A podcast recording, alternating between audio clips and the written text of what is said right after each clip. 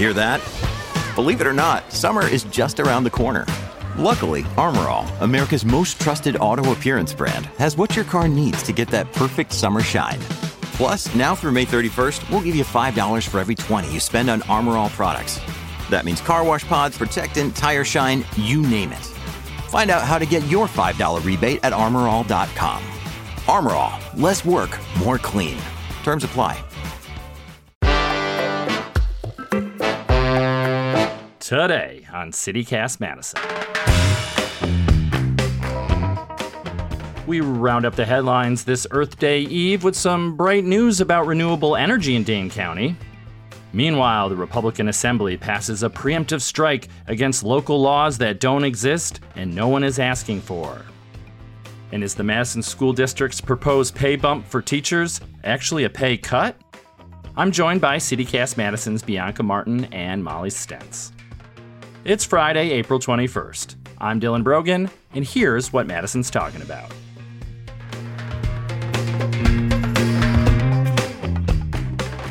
Welcome to the Great Friday Roundup, where we cut a circle through this week's stampede of news. So let me introduce City Cast Madison host.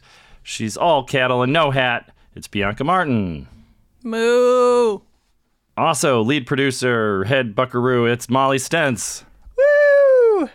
Woo! You know those horses that jump? Why don't we have those on our team? I jump, jump around. Hey. They do that at the horse fair. Did you guys see that? I These saw some women? photos, some friends that went, and I was like, oh shoot, I missed out. I should have gone. I went to the rodeo last year at the Midwest Horse Fair. It was quite the experience. Go on. There was um, there was some European who jumped over bulls. sure. Successfully? Oh yeah, oh yeah. They didn't get impressive. they didn't get hurt. No, Unlike the monster trucks. that was a long time ago, Molly. Mm, but I Another thing I digress. want to go to.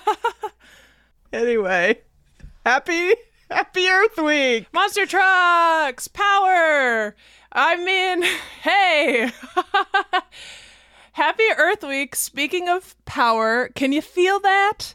I feel the earth move under my feet. The earth is dancing today in Dane County. That's because we are officially the fourth county in the nation to power all county facilities with 100% renewable energy.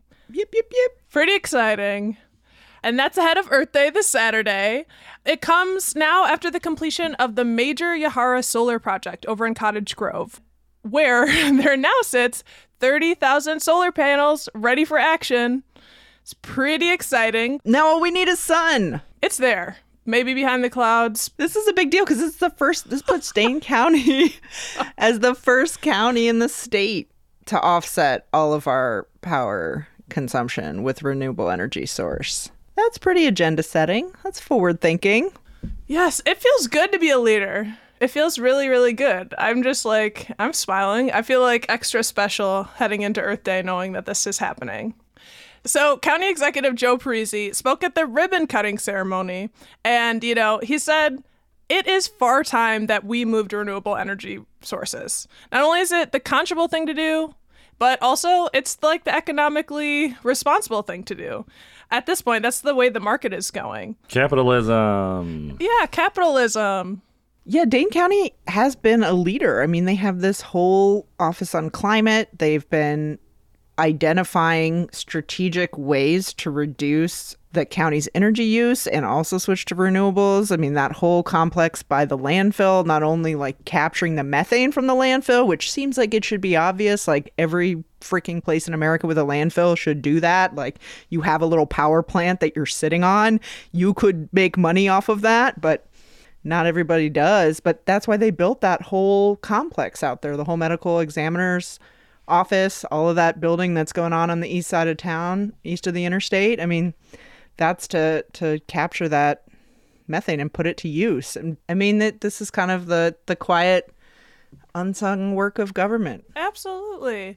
Yeah, and the plot that they had before, so this is county land, like you mentioned, it was corn and soybeans before, and it's converted. It's now it's 90 acres of s- solar panels, and I think it's doubled the size of the solar panel plot over by the uh, airport. Uh, you guys know about that? Yeah, they got solar panels all over the Dane County Airport. Yeah, and it's and so this is double the size of that. So it's really exciting. Some other cool aspects of this project. This is something that was done with Dane County in partnership with Alliant Energy and Sunvest Solar, which is Wisconsin's number one solar developer, um, and another leader in the in the country. Is Alliant actually paying for that cost of production? Don't get me started on that. Ooh, we need to dive deep. We need another show. But huge win ahead of Earth Day. County officials are saying that the amount of greenhouse gases this will reduce, by the way, is equal to taking 5,000 cars off the road. That's huge. Yeah, that covers all of us. That's huge. We're counted in those.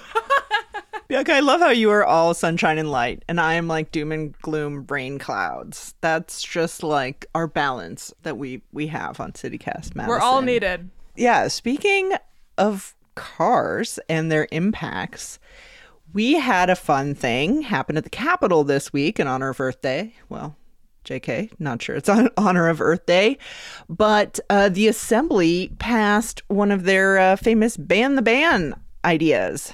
This is a bill that would preempt it it would ban the right of local communities, municipalities, cities, towns, villages across the state to ban gasoline powered engines. The state is banning the ability of local communities to issue gasoline bans. What, who's doing this though? Well, that's the rub, right? You may be thinking, like, oh man, is that next on the Madison Green agenda? Are we going to ban gas cars, Tesla for all, Prius Uber Alles? Is that, is that ahead? No, no, dear listener, nothing of the sort. There are no communities that I'm aware of in the state of Wisconsin that are proposing to ban gas powered engines. This is California dreaming.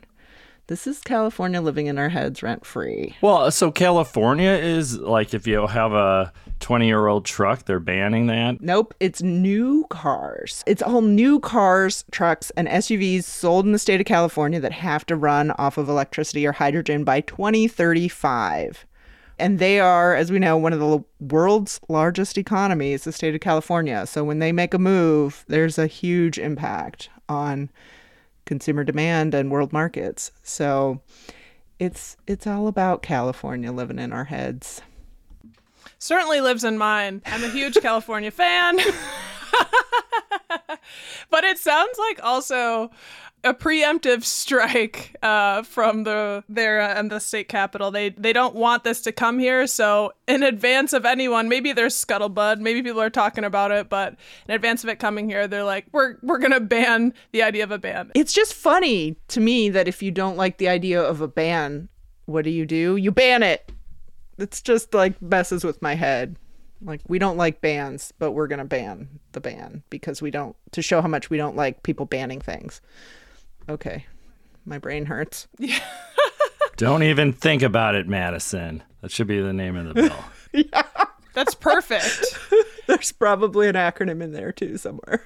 and I have to say, like, to quote another Dylan, Dylan Thomas, it just feels like they're fighting the dying of the light here. like, they're holding on to old ways, like, as we were just talking about, um, the economy Don't is turning greener. Stop believe in. I'm sorry. Up to that feeling. So Evers will veto this thing, I- probably, right? I think that's pretty. A safe veto to on the ban on the ban? Yes. That's whack a mole. and that state government in Wisconsin in 2023. Hey, but do you know what else? Do you know what else we're doing here in state government land? We are not funding education. Well, that sounds like a real problem that might need solving.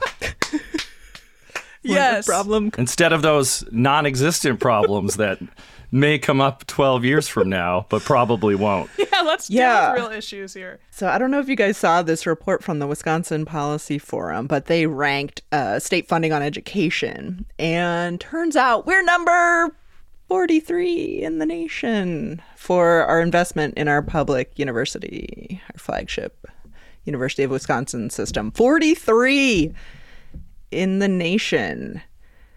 That's just embarrassing. No bueno. How's that happen? Or maybe it's good. Dylan, Dylan's debating. He's like, I see. Are, are you debating? Good, bad, ugly. I don't think it's so much about spending, it's about investing. And the University of Wisconsin system has. Uh, you're right. It was intended to educate the people of Wisconsin, and it was a, a very well regarded system. And UW Madison is a, still a great school, but they have to rely on tuition, right? And then aren't the aren't the Republicans the one freezing tuition too? So I, I just don't get it. And it just makes it hard to call it a state school when so much of the money doesn't come from the state. If they cut any more, it might be the University of Menards. Save big money on your diploma. Before we dive into any more news, let's take a quick break and hear from Bianca.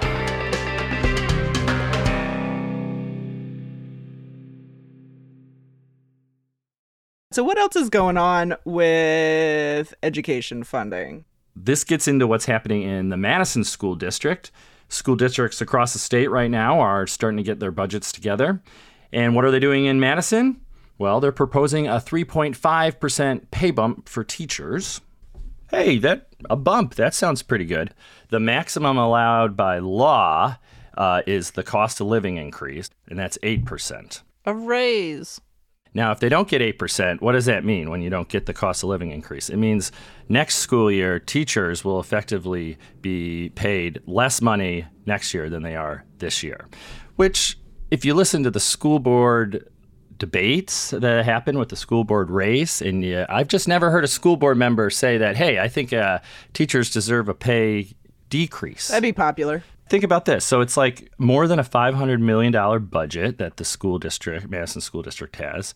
The difference between giving uh, a 3.5% raise and an 8% pay bump is about $11 million. So in a $500 million budget, 11 million, not too much. So this is definitely a choice being done by the school board and being done by district administrators. And then it comes at a time when we have a really hard time retaining teachers and getting new teachers into the field. And when you look at other communities, they're starting their negotiations with teachers at about 6%, and it will probably end up being closer to 8 So, little uh, Madison is somewhat of an outlier. So, they're offering less than what's changed, like how expensive it is to even live here. Like, so it's like it's effectively not a raise, it's a pay cut. Yes. And that happened last year, too. And that's the interesting thing, right? Is because when you think back to all the fights over Act 10, right? Like why did why is there even this cap? Because the state government decided to insert itself into these negotiations between local employees and their governments and say, hey, hey, hey, you guys are fleecing the taxpayers. You're spending so much money. This is the most you can do for your employees. This is you can only do cost of living. Yeah, it's the bare minimum. Like that's what the state government was was saying and now that the local government's like actually we're going to do way less than the bare minimum that the state wanted i'm shook not even just a little. Is it a little? I guess you've been following it. Like, is this? I mean, it sounds like this is what happened last year, but what about like five years ago? It's also interesting, right? Because the economics are so different from a few years ago because of the pandemic. We've hemorrhaged teachers. We've hemorrhaged staff. It's a, it's also just like a weird strategic move, like outside of the moral issue. It's just weird to be in a position where you desperately need staff and you're like, we're going to give you a low ball offer. Well, and for employees who have the kind of educational credentials of in the private sector, you know, teachers are way behind. So obviously, they're the district is relying on, you know, the kindness of people wanting to serve the public by educating all the children, uh, and that seems to be like, well, hey, you're gonna you're gonna make a little bit less next year, effectively for that privilege. And when you think about teachers, like 75% of teachers, according to the U.S. Department of Education, in primary schools are women, especially in elementary schools and middle schools. And it's just like, it's outside of kindness, like being a teacher is one of the most important jobs uh, i think for our economy in terms of how you're building the, the next generation and what how much we're gonna have to pay on crime like how much you know how people will be will be showing up and, and generating new business ideas and all these other things like starts in school. It starts with how they're taken care of. And then on top of it, the pandemic has, I just think that, I, I know I'm on a soapbox right now. but it just feels like the pandemic everything all of society's ills i feel like funnel into the schools and all, i hear from teachers i mean they have to face everything that these kids are, are absorbing and you want to pay them less I, I'm I'm just floored. Well, we're hiring a new superintendent, and superintendents, you know, they get market rate. And Superintendent Jenkins, he had a salary of two hundred and seventy thousand dollars a year, which is about what the Milwaukee uh, public school superintendent makes, but that's more than the governor. That's more than every mayor in the state. Didn't even keep him. So. Well, that's all she wrote for this week, and it's time to go. Thank you, Bianca, Molly. Bye. Bye.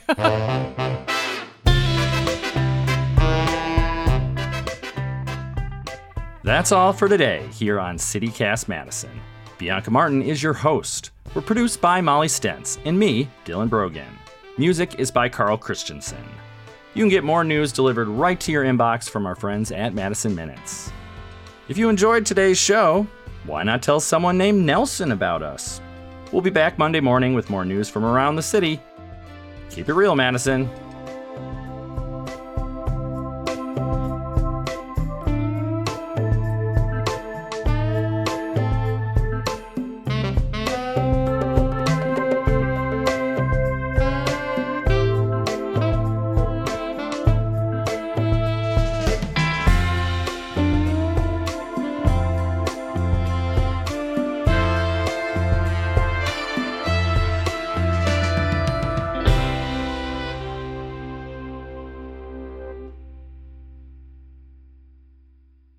Until then, dot, dot, dot.